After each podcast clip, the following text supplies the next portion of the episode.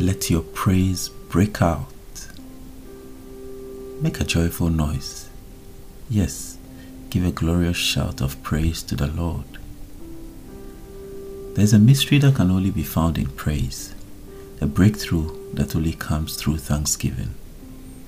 Current circumstances may be dire and the situation might seem precarious, but when praise breaks forth, there's a divine realignment of the spirit, soul, and body.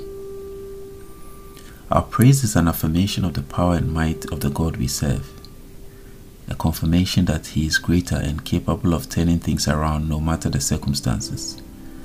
It should not be reserved just for the results of answered prayers, nor at the sight of a miracle. Like for Paul and Silas, lifting up praises from the depths of our hearts breaks the shackles that hold us back and opens the prison doors that keep us captive. Like for Israel, it brings down the stronghold of our enemies and causes confusion in their camps. So sing and shout for joy, not because of what you have received, but because of what praise does in the life of a believer.